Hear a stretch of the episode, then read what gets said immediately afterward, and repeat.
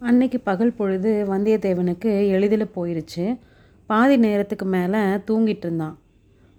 விழிச்சிருந்த நேரமெல்லாம் பூங்குழலியோட விசித்திரமான சுபாவத்தை பற்றி யோசிச்சுட்டு இருந்தான். என்ன அதிசயமான பொண்ணு? எவ்வளோ இனிமையான பேர். ஆனால் சுபாவம் மட்டும் எவ்வளோ கடுமையாக இருக்குது. கடுமை மட்டும்தானா? அதில் இனிமையும் கலந்து தான் இருக்குது சிறுத்தையை அடித்து கொண்ட காரியத்தை பற்றி எவ்வளோ சர்வசாதாரணமாக சொன்னான். அதோட சில சமயம் உன்மத்தம் பிடிச்சவர் மாதிரி நடந்துக்கிறாளே. அது ஏன்? இந்த பொண்ணோட வாழ்க்கையில் ஏதோ ஒரு கசப்பான சம்பவம் நடந்திருக்கணும். அது என்ன? கசப்பான சம்பவமோ அல்லது இனிப்பான சம்பவமோ? ரெண்டு நாளையும் ஒரு பொண்ணு இந்த மாதிரி உன்மத்தம் பிடிச்சவ மாதிரி ஆயிருக்கு ஆயிருக்கக்கூடும். இல்லைன்னா ஒன்றுமே காரணம் இல்லாமல் பிறவியிலேயே இந்த மாதிரி இயற்கையான சுபாவம் எதுக்கு வரணும்? அவங்க குடும்பத்தில் இருக்கிறவங்க எல்லாம் இனிய சாந்த சுபாவம் இருக்கிறவங்களா தானே இருக்கிறாங்க. சுபாவம் எப்படியாவது போகட்டும். இவளுக்கு நம்ம மேலே இவ்வளோ அக்கறை ஏற்படுறதுக்கு காரணம் என்ன? பழுவூர் ஆட்கள்கிட்ட நாம் பிடிபடாமல் தப்பு தப்பிக்கிறதுக்கு இவ்வளோ பிரயத்தனம் செஞ்சுருக்கிறாளே. இலங்கைக்கு படகு வலிச்சிட்டு வந்து நம்மளை கொண்டு போய் விடுறதாகவும் சொல்லியிருக்கிறாளே. இதிலெல்லாம் ஏதாவது ஏமாற்று வேலை இருக்குமோ? ஒரு நாளும் இல்லை. இருந்தாலும் இவன் மனம் மாறியதோட காரணம் என்ன? நம்மக்கிட்ட இவன் எந்தவித பிரதி உபகாரத்தை எதிர்பார்க்கிறா? பின்னாடி சொல்கிறதா சொல்கிறாளே அது என்னவா இருக்கும்? இப்படி வந்தியத்தேவன் சிந்திச்சிட்டு இருந்த நேரத்தில் பூங்குழலி சொன்னது மாதிரியே அவனை சுற்றி நாலாப்புறங்கள்லேயும் அடிக்கடி அமளி துமளி ஏற்பட்டது. குதிரைகளோட ஓட்டம் மனிதர்களுடைய அட்டகாசம் சின்ன வன ஜந்துக்களோட பயம் நிறைந்த கூச்சல் பறவைகளோட சத்தம் இவ்வளவும் சேர்ந்து சில சமயம் ஒரே அமர்க்கலமாக இருந்தது. அதுக்கப்புறம் கொஞ்ச நேரம் அமைதி குடிகொண்டு நிசப்தமாகவும் இருந்தது. அமர்க்களப்பட்டதெல்லாம் தன்னை தேடி பிடிக்கிறதுக்காகத்தான் அப்படின்னு வந்தியத்தேவனுக்கு தெரிஞ்சுது. வைத்தியர் மகன் செய்த துரோகமும் அவனோட மனசில் அடிக்கடி வந்துட்டு இருந்தது நிர்மூடன். சிறிய குட்டையில் இருக்கிற தண்ணி வடவா முகாக்கினி மீது காதல் கொண்டது மாதிரி அவன் நினச்சிக்கிறான். பெண் சிங்கத்தை ஒரு சுண்டெலி கல்யாணம் செய்துக்கு எண்ணிய கதை தான் ஆனாலும் அவனோட அறிவீனத்தை இந்த பொண்ணு எப்படி பயன்படுத்திக்கிட்டா? அவன் மனசில் எப்படி பொறாமை கணலை மூட்டி விட்டுட்டா? அரை நாழிகை நேரத்தில் அவனை துரோகியாக்கிட்டாலே பெண்மையின் சக்தி அபாரமானது தான் அப்படின்னு வந்தியத்தேவன் நினச்சிக்கிறான். வந்தியத்தேவா ஒன்று மட்டும் நீ ஒத்துக்க தான் வேணும். நீ உன்னை ரொம்ப கெட்டிக்காரன் அப்படின்னு நினச்சிட்டு இருந்தல்ல? தந்திர மந்திர சாமர்த்தியங்களில் உனக்கு இணை யாரும் இல்லை அப்படின்னு இருமாப்போடு இருந்த. ஆனால் இந்த நாகரிகம் அறியாத காட்டு முராண்டி காட்டு மிராண்டி பொண்ணு உன்னை தோற்கடிச்சிட்டா. கடலில் இறங்கி குளிச்சுட்டு இருந்த உன்னை இந்த மறைந்த மண்டபத்தில் கொண்டு சேர்க்கிறதுக்கு அவள் கையாண்ட யுக்தியை என்னன்னு சொல்கிறது அப்படி அவள் உன்னோட அரை சுற்றுச்சூழலை எடுத்துகிட்டு எடுத்துட்டு ஓடிருக்காட்டி இத்தனை நேரம் என்ன ஆயிருக்கும்?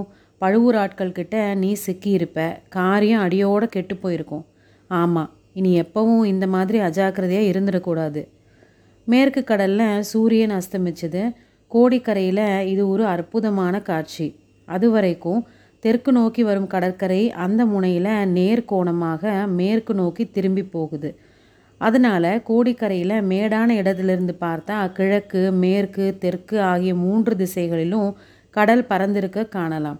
சில மாதங்களில் சூரிய சந்திரர்கள் கிழக்கு கடலில் ஜோதிமயமாக உதயமாகிறதையும் பார்க்கலாம். மேற்க கடலை தங்கமயமாக செய்துட்டு மூழ்கி மறையிறதையும் பார்க்கலாம். வந்தியத்தேவனுக்கு மண்டபத்தை மூடியிருந்த மணல் திட்டு மேலே ஏறி சூரியன் மறையிற காட்சியை பார்க்கணுன்னு ஆவல் உண்டாச்சு. அதை பிரயத்தனப்பட்டு அடக்கிக்கிறான். நாலா பக்கமும் அந்தகாரம் சூழ்ந்துட்டே வந்தது. மறைந்த மண்டபத்தில் முன்னமே குடிகொண்டிருந்த இருள் பன்மடங்கு கரியதாச்சு. வந்தியத்தேவனால் அங்கே மறுபடியும் இருக்க முடியல. வெளியேறி வந்தான். மண்டபத்தை மூடிய மணல் திட்டு மேலே நின்னான். ரொம்ப தூரத்தில் கலங்கரை விளக்கோட ஒளி தெரிஞ்சுது. வானத்தில் வைரமணிகள் சுடர் விட்டு ஜொலிக்குது.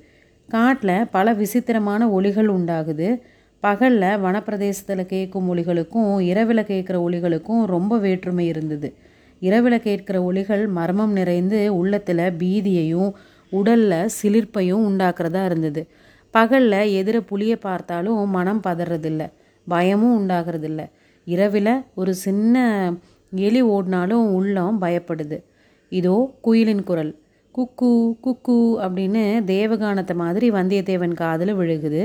குரல் வந்த திசையை நோக்கி போகிறான் பூங்குழலி அங்கே நின்றுட்டு இருந்தா சத்தம் பண்ணாமல் என் கூட வா அப்படின்னு சமிங்கை செய்கிறா அங்கேருந்து கடற்கரை ரொம்ப பக்கத்தில் அப்படின்னு தெரியுது. கடற்கரையில் படகு ஆயத்தமாக இருக்குது அதில் பாய் மரமும் பாயும் அதை கட்டுற கயிறும் சுருட்டி வைக்கப்பட்டிருக்கு.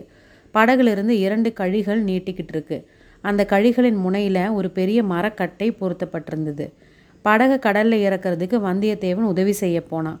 நீ சும்மா இரு அப்படின்னு பூங்குழலி சமிங்கை செய்கிறான் படகை லாவகமாக தள்ளி கடலில் இறக்குறா.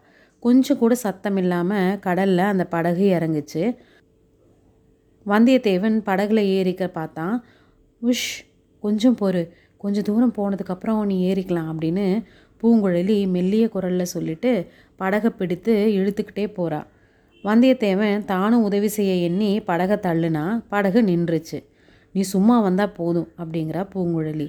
கரை ஓரத்தில் அலை மோதிர இடத்த தாண்டினதுக்கப்புறமா இனிமே படகுல ஏறிக்க அப்படின்னு சொல்லி அவள் முதல்ல ஏறிக்கிறான் வந்தியத்தேவனும் தாவி ஏறுறான். அப்போது படகு ரொம்ப அதிகமாக ஆடிச்சு. அந்த ஆட்டத்தில் வந்தியத்தேவன் கடலில் விழுந்துருவான் மாதிரி இருந்தது. சமாளிச்சுட்டு உட்கார்ந்தான் இருந்தாலும் அவனோட நெஞ்சு படபடன்னு அடிச்சுக்குது. இனிமே ஏதாவது பேசலாமில்ல அப்படின்னு கேட்குறான் நல்லா பேசலாம். உனக்கு நடுக்கம் நீங்கி இருந்தால் பேசலாம் அப்படிங்கிறா பூங்குழலி. நடுக்கமா யாருக்கு நடுக்கம்? அதெல்லாம் ஒன்றுமில்ல ஒன்றுமில்லாட்டா சரி. பாய்மரம் கட்ட வேண்டாமா? அப்படிங்கிறான் வந்தியத்தேவன். பாய்மரம் கட்டினா கரையில் உள்ளவங்க ஒரு வேளை நம்மளை பார்த்துருவாங்க. ஓடி வந்து பிடிச்சிக்குவாங்க. இனி அவங்க வந்தால் நான் ஒரு கை பார்த்துக்கிறேன். நீ கொஞ்சம் கூட பயப்பட வேண்டாம் அப்படின்னு வந்தியத்தேவன் தன்னோட வீர பிரதாபத்தை சொல்லத் தொடங்குறான். இப்போது எதிர்காத்து அடிக்குது. பாய்மரம் பிரித்தா படகை மறுபடியும் கரையில் கொண்டு போய் மோதும். நடுநிசிக்கு மேலே காற்று திரும்பும். அப்போ பாய்மரம் விரிச்சா பயன்படும் அப்படின்னு பூங்குழலி சொல்கிறா ஓ உனக்கு இதெல்லாம் நல்லா தெரிஞ்சிருக்குது. அதனால தான் உன்னை அழைச்சிட்டு போகும்படி உன்னோட தந்தை சொன்னார். என் தந்தையா? யாரை சொல்கிற உன்னோட தகப்பனாரை தான் சொல்கிறேன் கலங்கரை விளக்கோட காவலர் தியாக விடங்க கரையரை தான் சொல்கிறேன் கரையில் இருக்கும்போது தான் அவர் என்னோடய தந்தை. கடலில் இறங்கிட்டா? தகப்பனார் கூட மாறி போயிடுவாரா என்ன? அப்படிங்கிறா வந்தியத்தேவன். ஆமாம் இங்கே சமுத்திரராஜன் தான் என்னோட தகப்பனார். என்னோட இன்னொரு பேர் சமுத்திரகுமாரி. உனக்கு யாரும் சொல்லலையா? சொல்லலையே. அது என்ன விசித்திரமான பேர்? சக்கரவர்த்தியோட இளைய குமாரனை பொன்னியின் செல்வன்னு சிலர் சொல்கிறாங்கல்ல அந்த மாதிரி தான் அப்படிங்கிற பூங்குழலி. இதை கேட்டதும் வந்தியத்தேவன் தன்னோட அரை சுற்றுச்சூழலை தடவி பார்த்துக்கிறான். அதை கவனித்த பூங்குழலி பத்திரமா இருக்குதுல்ல? அப்படின்னு கேட்குறா. எதை பற்றி கேட்குற? உன்னோட அரை சுருளில் வச்சுருக்கிற பொருளை பற்றி தான். வந்தியத்தேவனோட மனசில் உடனே ஒரு சிறிய சந்தேகம் ஜனிக்குது. அவனோட பேசிக்கிட்டே பூங்குழலி துடுப்பை வலிச்சுக்கிட்டு இருக்கா. படகு போயிட்டு இருந்தது. இலங்கை தீவுக்கு நாம் எப்போ போய் சேரலாம்? அப்படின்னு கேட்குறான் வந்தியத்தேவன். ரெண்டு பேராக துடுப்பு வலிச்சா பொழுது விடுகிற சமயத்தில் போய் சேரலாம். காற்று நமக்கு உதவியாக இருந்தா அப்படிங்கிறா பூங்குழலி. நானும் துடுப்பு வலிக்கிறேன். உன்னை தனியாக விட்டுருவேனா? வந்தியத்தேவன் தான் பக்கத்தில் இருந்து துடுப்பை பிடிச்சு வலிக்கிறான். ஆஹா படகு வலிக்கிறது லேசான வேலை இல்லை. ரொம்ப கடினமான வேலை. படகு விற்றுன்னு சுழன்று அடியோடு நின்றுச்சு. இது என்ன? நீ துடுப்பை வலிச்சா படகு போகுது. நான் தொட்ட உடனே நின்றுச்சே. நான் சமுத்திரகுமாரி தானே அதனால நீ சும்மா இருந்தாலே போதும். உன்னை எப்படியாவது இலங்கையில் கொண்டு போய் சேர்த்துடுறேன். சரிதானே? வந்தியத்தேவனுக்கு கொஞ்சம் வெக்கமாக போச்சு. கொஞ்ச நேரம் சும்மா இருந்தான். சுத்து முத்தும் பார்த்தப்போ படகுலேருந்து நீட்டிகிட்டு இருந்த கழிகளும் கட்டைகளும் அவன் கண்ணில் படுது. இந்த கட்டை எதுக்கு அப்படின்னு கேட்குறான் படகு அதிகம் ஆடாமல் இருக்கிறதுக்காக. இதை காட்டிலும் அதிகம் ஆடுமா என்ன? இப்போவே தான் வேண்டிய ஆட்டம் ஆடுதே. எனக்கு தலை சுற்றுற மாதிரி இருக்குதே அப்படிங்கிறான். இது ஒரு ஆட்டமா? ஐப்பசி கார்த்திகையில் வாடை காற்று அடிக்கும் போதல்லவா பார்க்கணும் அப்படிங்கிறா பூங்குழலி. கரையிலிருந்து பார்த்தா கடல் அமைதியாக தகடு மாதிரி இருக்கிறதா தோணுச்சு. ஆனால் உண்மையில் அந்த மாதிரி இல்லை அப்படிங்கிறத வந்தியத்தேவன் பார்த்தான். நுரையில்லாத அலைகள் எழும்பி விழுந்துட்டு தான் இருந்தது. அது அப்படகை தொட்டிலாட்டுறது மாதிரி ஆட்டிக்கிட்டு இருந்தது. பெரிய காற்றடிக்கும் போது இந்த கட்டை என்ன ஆகும்? எவ்வளோ பெரிய காற்று அப்படிங்கிறத பொறுத்து சாதாரணமாக பெருங்காற்று அடித்தாலும் இந்த கட்டை படகை கவிழாமல் நிறுத்தி வைக்கும். ஒரு வேளை சுழிக்காற்று அடித்து படகு கவிழ்ந்துருச்சுன்னா இந்த கட்டையை படகுலேருந்து அவிழ்த்து விட்டுடலாம். அதை பிடிச்சிட்டு உயிர் தப்புறதுக்கு பார்க்கலாம். ஐயோயோ காற்றுல படகு கவிழ்ந்துருமா? என்னது இது? சுழிக்காற்று அடித்தா பெரிய பெரிய மரக்கலங்கள் எல்லாம் சுக்கு நூறாயிரும். இந்த சிறிய படகு எம்மாத்திரம்? சுழிக்காத்துன்னா என்ன? இது கூட தெரியாதா? ஒரு பக்கத்துலேருந்து அடிக்கிற காற்றும் இன்னொரு பக்கத்துலேருந்து அடிக்கிற காற்றும் மோதிக்கிட்டால் சுழிக்கா சுழிக்காற்று ஏற்படும். இங்கே தை மாசி மாதங்களில் கொண்டல் காற்று அடிக்கும். அப்போ அபாயமே இல்லை. சுலபமாக கோடிக்கரைக்கும் இலங்கைக்கும் போயிட்டு வரலாம். இரவுக்கிரவே போயிட்டு திரும்பிடலாம். வைகாசியிலிருந்து சோழக காற்று அடிக்கும். சோழக காற்றுல இங்கிருந்து இலங்கை போகிறது கொஞ்சம் கஷ்டம். இப்போது சோழக காற்றுக்கும் வாடை காற்றுக்கும் இடையில் உள்ள காலம் கடலில் சில சமயம் காற்று காற்று மோதிக்கும். மத்துனால தயிர் கடையிறது மாதிரி காற்று கடலை கடையும். மலை போன்ற அலைகள் எழும்பி விழும். கடலில் பிரம்மாண்டமான பள்ளங்கள் தென்படும். அந்த பள்ளங்களில் தண்ணி கரகரன்னு சுற்றும் அந்த சூழலில் படகு அகப்பட்டுக்குச்சுன்னா அரோகரா தான் வந்தியத்தேவனுக்கு திடீர்னு மனசில் ஒரு திகில் உண்டாச்சு. அதோட ஒரு சந்தேகமும் தோணுச்சு. ஐயையோ நான் வரல. என்னை கரையில் கொண்டு போய் விட்டுரு அப்படின்னு கத்துறான். என்ன உளர்ற? பேசாம இரு. பயமாக இருந்தால் கண்ணை மூடிக்கோ. இல்லாட்டி படுத்து தூங்கு. வந்தியத்தேவனோட சந்தேகம் இப்போ உறுதியாயிருச்சு. நீ பெரிய மோசக்காரி. என்னை கடலில் மூழ்கடிக்கிறதுக்காக தான் கூட்டிகிட்டு போகிற நான் தூங்குனா உன்னோட காரியம் ரொம்ப சுலபமாக இருக்கும் அப்படின்னு பார்க்குற இது என்ன பைத்தியகாரத்தனம்? அப்படிங்கிறா பூங்குழலி. எனக்கு ஒன்றும் பைத்தியம் இல்லை. படகை திருப்புறியா? இல்லையா? திருப்பாட்டி நான் கடலில் குதி குதிச்சிடுவேன். தாராளமாக குதி. ஆனால் குதிக்கிறதுக்கு முன்னாடி பொன்னியின் செல்வனுக்கு நீ எடுத்துகிட்டு போகிற ஓலையை என்கிட்ட கொடுத்துடு. ஓஹோ அந்த ஓலையை பற்றி உனக்கு எப்படி தெரிஞ்சுது? உன் இடுப்பில் சுற்றி இருக்கிற சுருளை அவிழ்த்து பார்த்ததில் தெரிஞ்சுது. நீ யார் எதுக்கு இலங்கை போகிற அப்படின்னு தெரிஞ்சுக்காம உனக்கு படகுதல்ல சம்மதிச்சிருப்பேனா? காலையில் மரத்து மேலே உட்காந்து உன்னோட அரை சுருளை அவிழ்த்து ஓலையை பார்த்தேன். மோசக்காரி உன்னை நம்பி வந்துட்டேனே. படகை திருப்புறியா மாட்டியா? வந்தியத்தேவனுடைய திகிலும் வெறியும் பன்மடங்கு அதிகமாச்சு. படகு திருப்பு படகு திருப்புன்னு அலறான். நான் மட்டும் இளைய பிராட்டி குந்தவியாக இருந்திருந்தா இவ்வளோ முக்கியமான ஓலையை உன்ன மாதிரி சஞ்சல புத்திக்காரங்கிட்ட கொடுத்து அனுப்பியிருக்க மாட்டேன் அப்படிங்கிறா பூங்குழலி. ஓஹோ ஓலை கொடுத்தது யாருன்னு கூட உனக்கு தெரிஞ்சிருக்குது. நீ வஞ்சகி அப்படிங்கிறதுல சந்தேகமே இல்லை. படகு திருப்புறியா? கடலில் குதிக்கட்டுமா குதி குதி தாராளமாக குதி அப்படிங்கிறா பூங்குழலி. வெறி கொண்ட வந்தியத்தேவன் தொப்புன்னு கடலில் குதிச்சான். கரையோரத்தில் இருந்தது மாதிரி தண்ணி கொஞ்சமாக இருக்கும்னு நினச்சிட்டான். ஆனால் அதுக்குள்ளே படகு நீச்சு நிலை கொள்ளாத ஆழமான கடலுக்கு வந்துருச்சு அப்படிங்கிறத அவன் அறிஞ்சிருக்கல. கடலில் குதிச்சதுக்கப்புறம் தான் அது தெரிஞ்சுது. தெரிஞ்சதுக்கப்புறம் அலறி தத்தளிக்கிறான். இதுக்குள்ளே வந்தியத்தேவன் ஓரளவு நீந்த தெரிஞ்சுக்கிட்டு இருந்தான். ஆனால் தண்ணியை பார்த்தா அவனுக்கு இயற்கையாக ஏற்படுற பயம் கை கால்களோட தெம்பை குறைச்சிது. ஆற்றுல குளத்துலன்னா பக்கத்தில் உள்ள கரையை பார்த்து தைரியம் கொள்ளலாம். இதுவோ மா கடல். நாலா பக்கமும் எங்கே பார்த்தாலும் ஒரே தண்ணீர் மயம். கடல் அங்கே லேசான அலை தான் இருந்தாலும் ஒரு சமயம் அவனை மேலே கொண்டு வருது இன்னொரு சமயம் பள்ளத்தில் தள்ளுது. மேலே வந்தப்போ படகு கண்ணுக்கு தெரிஞ்சுது ஓன்னு கத்துறான். பள்ளத்தில் விழுந்தப்போ படகும் கண்ணுக்கு தெரியல சுற்றியும் இருண்ட தண்ணீர் சுவர் மட்டும்தான் தெரியுது. ஓன்னு அலற சக்தியை கூட அவனோட நாக்கு இழந்துருச்சு. மூன்றாவது முறை கடல் அலை அவனை மேலே கொண்டு வந்தப்போ படகு முன்னை விட தூரத்துக்கு போயிட்ட மாதிரி தோணுச்சு. இவ்வளோதான் கடலில் மூழ்கி சாக போகிறோம் அப்படிங்கிற எண்ணம் அவனோட மனசில் உண்டாயிருச்சு.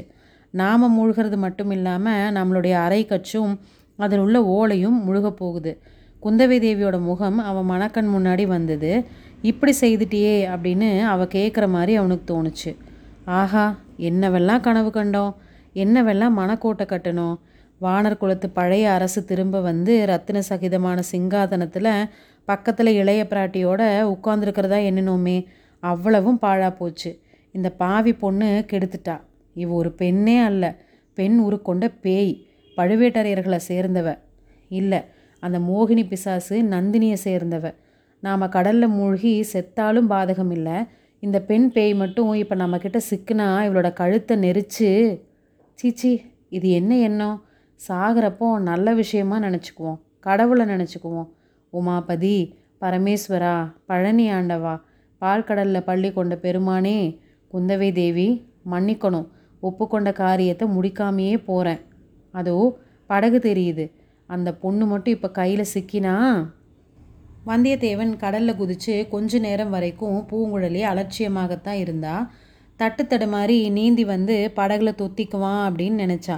கொஞ்சம் திண்டாடட்டும் அப்படிங்கிற எண்ணத்தோட படகுக்கும் அவனுக்கும் இருந்த தூரத்தை அதிகமாக்குனான் விரைவில் அவன் நினச்சது தப்பு அப்படின்னு தெரிஞ்சிருச்சு. இவனுக்கு நீந்த தெரியல. அதோட பயமும் அடைஞ்சிட்டான். ஆ ஓன்னு அவன் அலறது விளையாட்டுக்கு இல்லை. உண்மையான பயத்தில் தான். இன்னும் கொஞ்சம் போனால் உப்பு தண்ணீரை குடிக்க தொடங்கிடுவான். மூழ்கியும் போயிடுவான். அதுக்கப்புறம் அவனோட உடலை கண்டுபிடிக்கவும் முடியாது. சேச்சே தப்பு பண்ணிட்டோமே. விளையாட்டு விபரீதமாக முடிஞ்சிடும் போல இருக்குதே. அக்கறை போகிற வரைக்கும் நம்ம நம்ம வாயை மூடிட்டு இருந்திருக்கணும். அவனோட ரகசியம் நமக்கு தெரியும் அப்படின்னு காமிச்சிருக்கக்கூடாது அதுக்குள்ளே அவசரப்பட்டுட்டோம். ஆனாலும் இந்த முரடை இப்படி செய்வான்னு யாருக்கு தெரியும்? தண்ணியை பார்த்து இவன் இப்படி பயப்படுவான்னு யார் கண்டது?